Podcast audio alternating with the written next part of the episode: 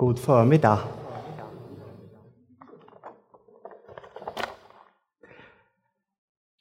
För er som inte känner mig heter jag Pierre Ekberg. Jag är med i äldste i den här församlingen och har haft förmånen att få predika då och då i den här församlingen.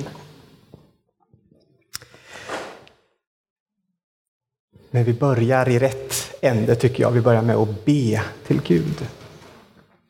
Tack himmelske far att du välsignar oss med din närvaro den här förmiddagen. Tack att vi får, som Dan sa, som naturen sträcka oss emot dig. För att helas utav dig, botas utav dig. Till ande, själ och kropp. Jag ber att du talar till oss den här förmiddagen med ord ifrån dig, ifrån din tron. Vi välkomnar dig. I Jesu Kristi namn. Amen. Det är farligt ibland att ta någon sån där promenad eh, tätt inpå om man ska predika. Det kan hända att Gud säger någonting annat än vad man hade tänkt sig själv. Så är det idag. Men eh, det blir jättebra det här. Vi ska predika ifrån Lukas, det femtonde kapitlet och den elfte versen. Eh, om liknelsen om den förlorade sonen. Vi läser hela den liknelsen. Och det är Jesus som talar såklart. Han sa, en man hade två söner den yngste sa till fadern, Far, ge mig den del av förmögenheten som ska bli min. Då skiftade fadern sin egendom mellan dem. Några dagar senare hade den yngste sonen sålt allt han ägde och gav sig iväg till ett främmande land och där slösade han bort sin förmögenhet på ett liv i utsvävningar. När han hade gjort sig av med allt blev det svår hungersnöd i landet och han började lida nöd. Han gick och tog tjänst hos en välbärgad man i det landet och denne skickade ut honom på sina ägor för att vakta svin. Han hade gärna velat äta sig mätt på fröskidorna som svinen åt, men ingen lät honom få något. Då kom han till besinning och tänkte, hur många daglönare hos min far har inte mat i överflöd och här svälter jag ihjäl. Jag ger mig av hem till min far och säger till honom Far, jag har syndat mot himlen och mot dig. Jag är inte längre värd att kallas din son. Låt mig få gå som en av dina daglönare.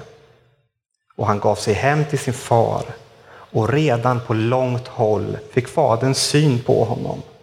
Han fylldes av medlidande och sprang emot honom och omfamnade honom och kysste honom.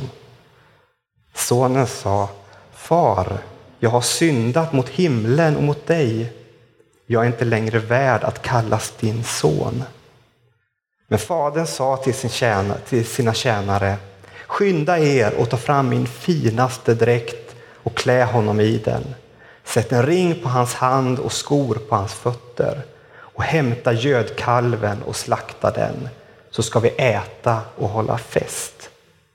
Min son var död och lever igen. Han var förlorad och är återfunnen och festen började. Men den äldste sonen var ute på fälten.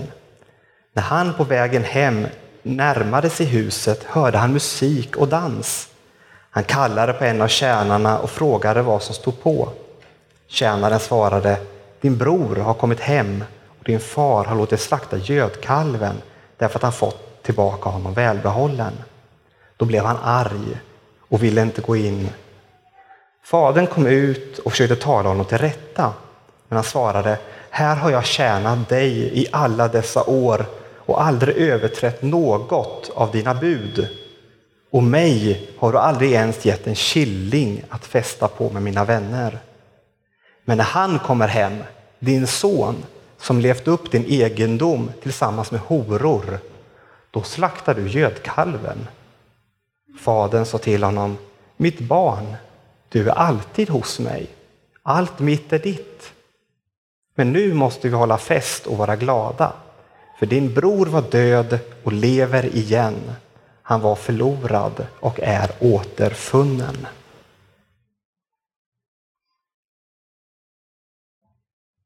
En så fantastisk liknelse och det är nog en av eh, de kändaste tror jag också i Bibeln som om eh, en del inte känner till eh, så mycket i Bibeln så brukar de ha hört talas om den här liknelsen.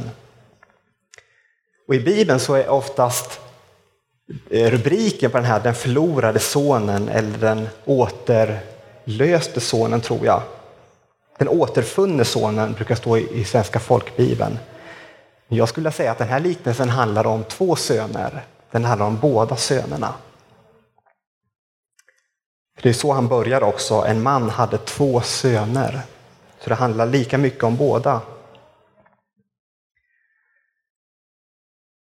Och den här, den, jag tror att den här andra sonen som är kvar hemma hos, hos sin fader, där tror jag Jesus har en bild av fariseerna när han tänker på den sonen. För det är de som är själva upprinnelsen till den här liknelsen.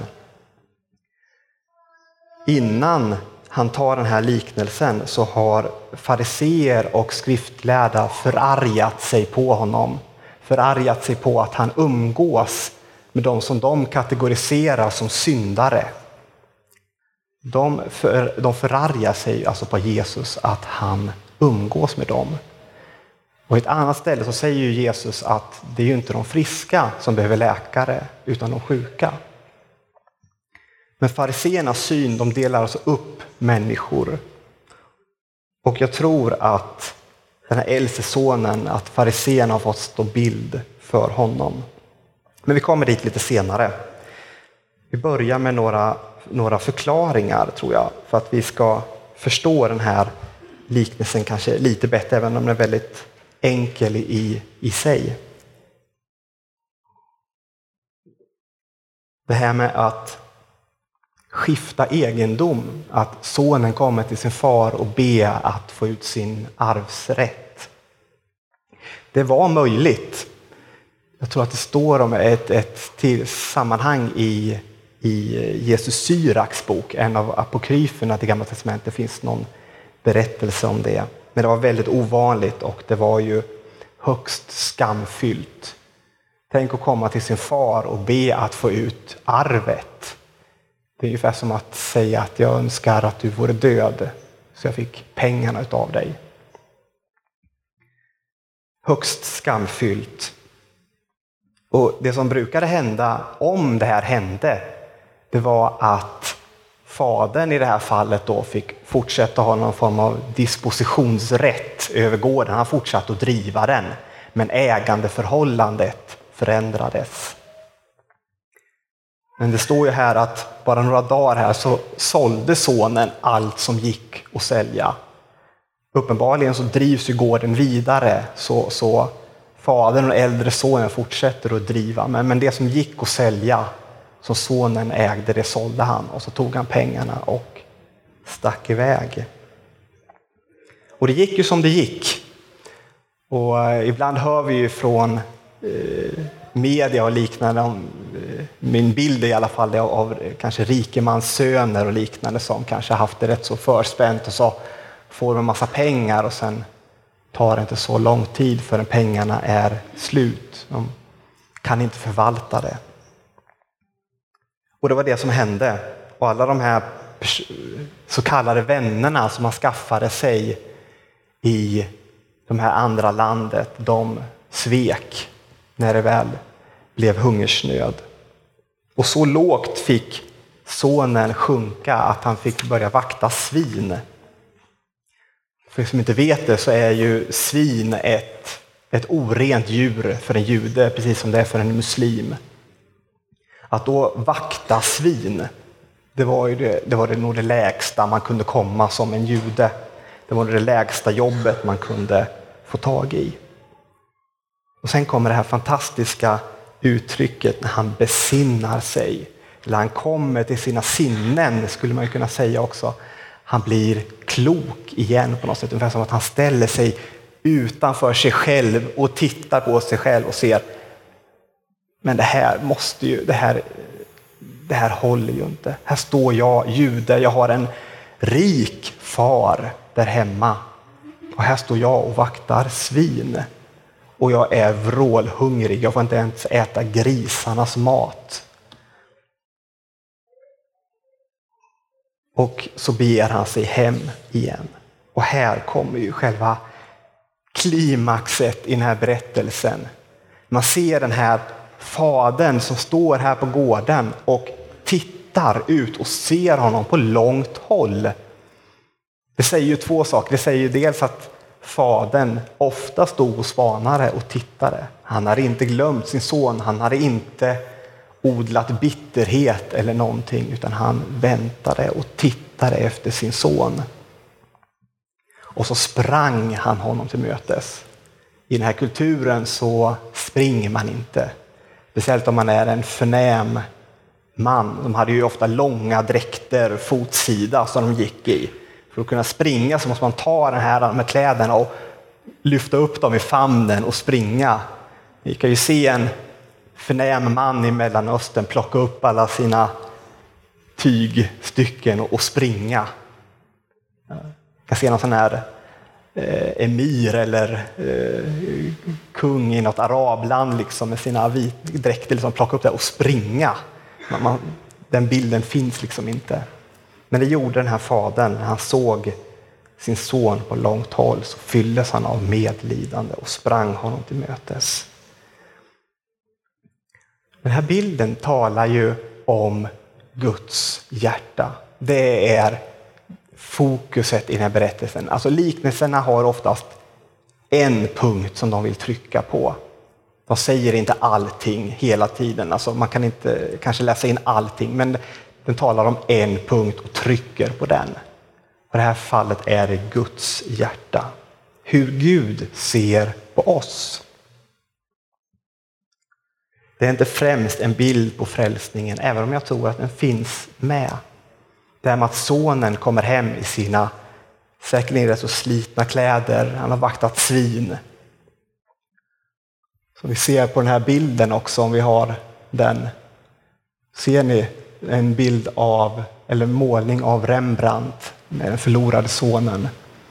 Ser hans kläder, troligtvis och såg han ut någonting sånt. Och så kommer han hem och så kommer, tar fadern fram sina finaste kläder och skyler hans smuts och hans skam.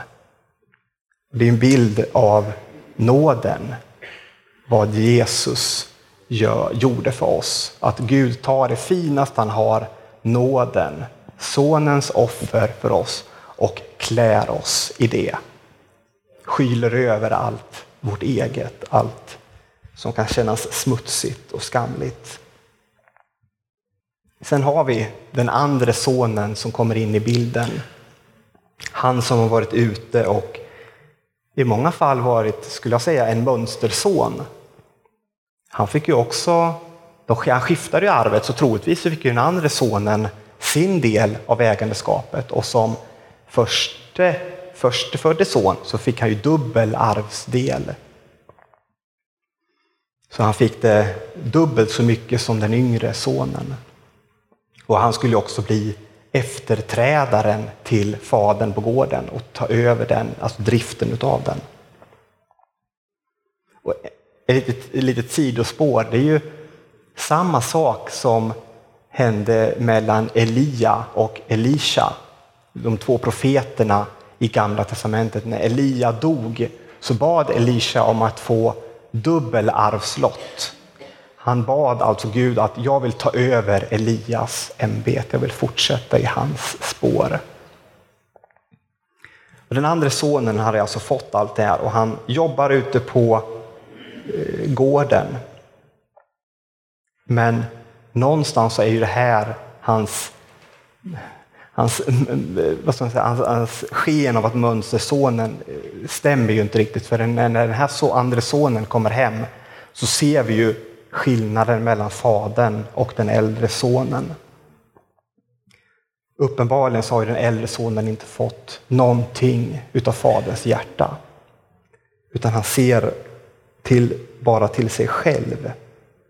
Jag skulle faktiskt vilja säga att den äldre sonen är en precis lika stor egoist som den yngre sonen som sålde allting och slösade bort det. Men han är inte själv medveten om det. För det, när han får höra om den andra sonen så är det första han tänker på det sig själv och sin rättfärdighet. Jag har varit hemma här och jobbat och slitit. Medan fadern han bryr sig om sonen som kommit hem. Det är hans, han var död men han lever igen. Jag har fått min son tillbaka. Men den äldre sonen han ser ju först bara till sig själv. Han bryr sig inte om den yngre sonen. Jag skulle säga att det är den äldre sonens synd. Avsaknad av kärlek till sin bror. Han såg bara till sig själv. Det här med att han säger att jag har inte ens fått en killing att festa på med mina, med mina vänner. Vet du vad jag tror? Jag tror inte ens den äldre sonen bad om en killing, bad sin far om det. Utan jag tror inte det är det det handlar om. Utan jag tror att det är den här avsaknaden av kärlek. Jag tror att den äldre sonen nog hade fått en killing av sin far om han, om han bett om det. Så nu vill jag tala lite om det här som är de här båda sönernas synd. Och det är ju själviskhet. Jag tror att själviskhet är mycket av det som ligger till grund för all synd och all, allt det som söndrar den här världen. Paulus går ju långt och säger att i Kolosserbrevet 3 och 5, vi behöver inte slå upp det, men då säger han, då kallar han själviskhet för avguderi. Att man sätter sig själv till, till Gud. Man sätter sig själv över Gud och över andra. Och jag tror här att vi, jag talar om det här med att den äldre sonen, att han har fått stå bild för hur fariseerna betedde sig. De var inte så intresserade av att människor skulle bli upprättade och helade och få en relation med Gud. De var intresserade av sin egen rättfärdighet och möjligtvis få andra att uppfylla deras krav. Och de delade upp människor efter goda människor, sådana som eh, höll lag och hade en god moral och var allmänt städare och accepterade. Och sen syndare, väldigt svart och vitt. Gud dömer inte på det sättet. Han ser till hjärtat och han ser till våra motiv. Fariseerna dömer efter sken. Medan Jesus han ser till våra inre, han ser till våra hjärtan. Jag vill läsa ifrån Hosea, ett tycker jag, väldigt starkt kapitel om Guds hjärta. För att vi ska få fatt i det här hur Gud ser på oss, vem Gud är. Vi läser från Hosea, det elfte kapitlet. Och här talar Gud till, det står både Efraim och Israel, men det är ungefär samma benämning på det norra kungariket. På den här tiden så var Israel på Gamla testamentets tid, Gamla testamentets tid uppdelat i ett sydrike som brukar kallas Juda och ett norrrike som brukar kallas Efraim eller Israel. Så här talar Gud. När Israel var ungt fick jag honom kär och från Egypten kallade jag min son. Men ju mer jag kallade på dem, desto mer går de bort från mig. De offrar åt Bals gudar och tänder offereld åt beläterna. Och ändå var det jag som lärde Efraim att gå. Jag som tog dem i, min, i mina armar. Men de förstod inte att jag botade dem.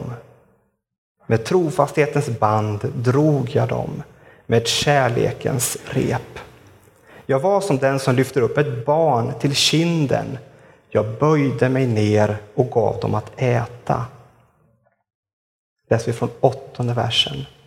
Hur skulle jag kunna släppa dig, Efraim, och överge dig, Israel? Göra med dig som med Adma och behandla dig som Sevojim. Mitt hjärta är i uppror, all min medkänsla väcks. Jag ska inte låta min flammande vrede få utlopp. Jag ska inte ändra mig och förgöra Efraim. Ty jag är Gud och inte människa. Den helige mitt ibland er. Jag kommer inte med skräck. Ser vi bilden här av Gud som både far och mor? Jag ser honom i den här bilden som en far som håller sin son i händerna och lär honom gå. Vi har också bilden av en mor. Det står här att han tog upp barnet i kinden, böjde sig över barnet och gav det att äta som en ammande mor. Båda de här bilderna finns av Gud, både en far men också en mor som ömmar så om sina barn. Och Gud säger, jag vill bota dig, jag vill hjälpa dig. Gud är för dig och inte mot dig. Som vi sjöng i inledningen här. Gud är för oss med en öppen famn. Och han kommer inte med skräck utan med medlidande. Ja, vi var ute igår och träffades några vänner och då berättades det om en artikel ifrån en tidning i USA, tror jag det är, som heter USA Today, där de har gjort en undersökning över hela nationen. Och revis, de frågar vad man har för, hur man tror att Gud eh, tänker om en, hur man uppfattas av Gud. Och då svarar 75 procent att man upplever att Gud är kritisk till en. 25 procent endast uppfattar att Gud är för en. Jag tycker det är oerhört beklämmande och då frågar jag mig varifrån kommer den bilden av Gud? Jag tror att tyvärr kommer den från grupper som är rätt så högljudda och får genomslag i media. Men mångt och mycket tror jag också det handlar om oss kristna. Hur vi bemöter människor. Fariseerna såg kategoriserade människor. Det gjorde inte Jesus. Och jag tänker på det, när Jesus kan vara mycket upprörd i Bibeln. Ibland ser vi en sån här farbror som går omkring och ler och har någon slags... Men han, han kunde vara riktigt, riktigt skarp. Men de han var skarp emot, det var ju de redan eh, troende, om man säger så. De skriftlärda, fariseer, sådana som borde veta bättre, som vi skulle kanske uttrycka det. Han är inte arg, upprörd mot, som, som de skulle kalla syndare.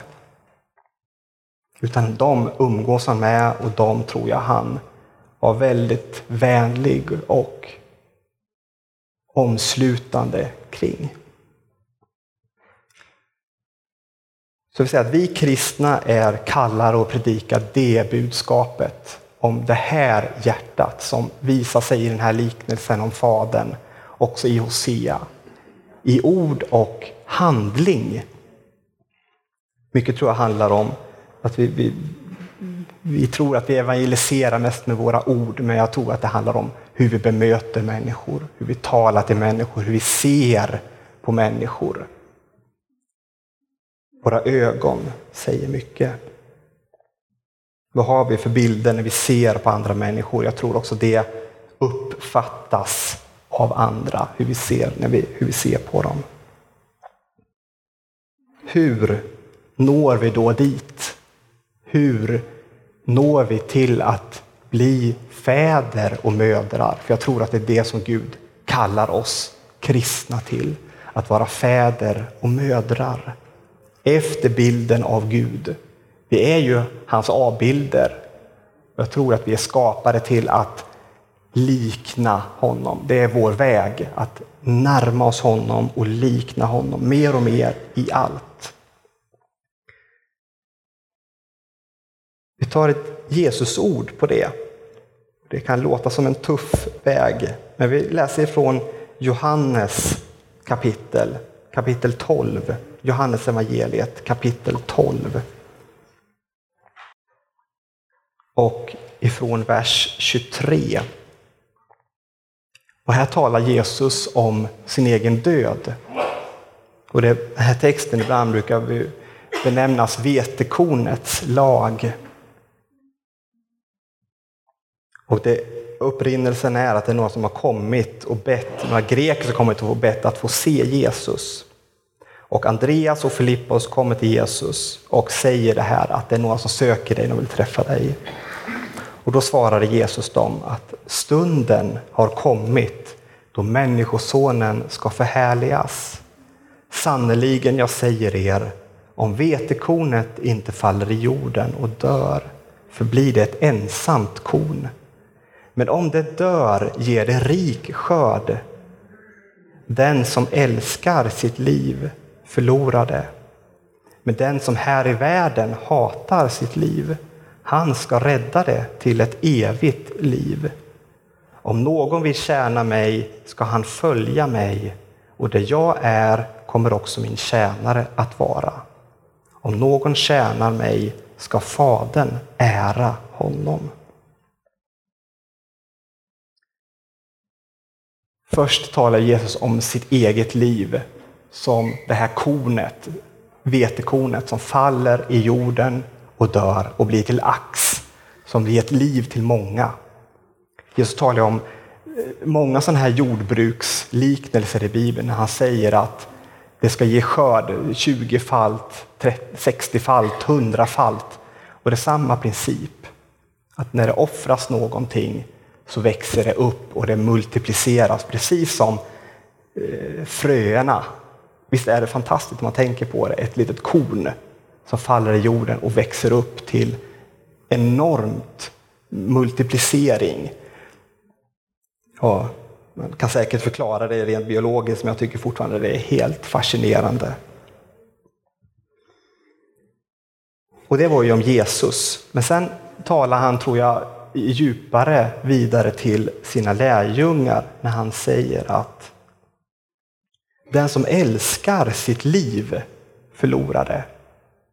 Den som, men den som hatar sitt liv i vär, här i världen. Jag tror det handlar om den här själviskheten. Den som älskar sitt liv där det kretsar kring mig, den kommer att förlora livet. Men den som hatar sitt liv i världen, jag tror att man får ta den, det, det handlar inte här om att hata sig själv eller någonting och uppoffra sig själv och försaka, utan det handlar om att hata det som är världens liv, alltså den här själviskheten. Den här, tror jag, drivmotorn i världen, att allt talar så mycket till vår själviskhet, vårt ha-begär och de här bitarna. Det är det här som måste dö. Precis som Jesus behövde dö för att ge liv, så tror jag att vi får liv när vi låter det här hända.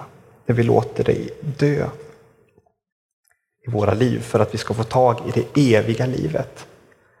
Och som sagt, det handlar inte om försakelse i främsta, i främsta rummet, utan jag tror att det handlar om ett byte av fokus.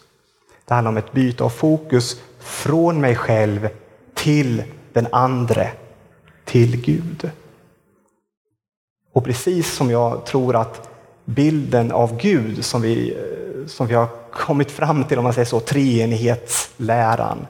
Jag tror den ger oss också en bild, alltså även i Gud, den här treenige guden kretsar inte kring sig själv utan Fadern ser på Sonen och Sonen ser på Fadern och den heliga Ande har vi där också. Det är hela tiden ett utgivande. Jag tror också skapelsen är någon form av frukt av Guds egen natur. När Gud ser på den andra, han är utgivande av sin natur, så får det ett fortsatt utflöde över världen och världen skapas, människan skapas. Och människan ärar Gud och Gud botar och ärar människan. Det är fantastiskt. Jag, tror att det finns hemligheten till livet i det här. Den här fadern i liknelsen, han odlade ju inte sin bitterhet under den här tiden som sonen sålde allt han ägde och lämnade honom. Utan han fortsatte att odla av sin kärlek. Så att han spontant hälsade sin son på det sättet som han gjorde. Sprang honom till mötes, uppriktigt gladde sig. Han hade också kärlek till sin äldre bror när han vädjade till honom. Kom och gläd dig med mig. Allt mitt är ju ditt. Men den här äldre sonen kunde liksom inte riktigt se det. Men liknelsen är ju öppen i slutet och jag tror att den här inbjudan till fariseerna som i första skedet var eh, mottagarna, att de, han vädjade till dem att se det här. Se det viktiga och vänd åter till mig och omvänd dig i ditt hjärta. Vi ska också se på Guds hjärta i Hosea bok som vi läste ifrån. Hur han upprivs av medkänsla och kärlek.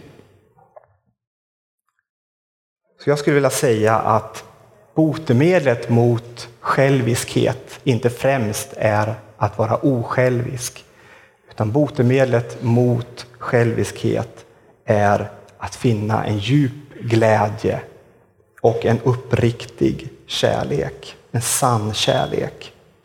Det tror jag är vägen att gå ut ifrån oss själva och möta andra.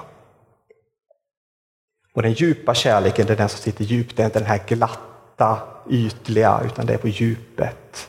När vi lär känna Guds kärlek, Guds glädje. Det är den som får ett vidare utlopp genom oss. Vet du vad det bästa är? Vi kan be Gud om det. Vi behöver inte prestera det själva. Vi kan be Gud om att vinna den kärleken och finna den glädjen. Så att vi har kraft att ge vidare till andra. Amen. Låt oss be.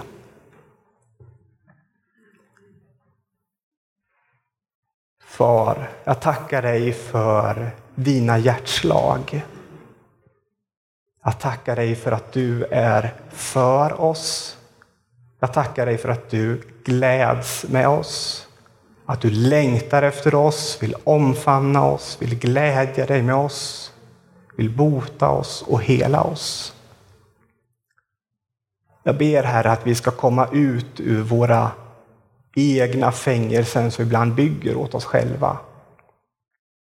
När vi blir inkrökta i oss själva. Hjälp oss att lyfta blicken och finna dig, din glädje och din kärlek. Jag ber att du fyller oss med den. Kom. Vi ber så i Jesu Kristi namn. Amen.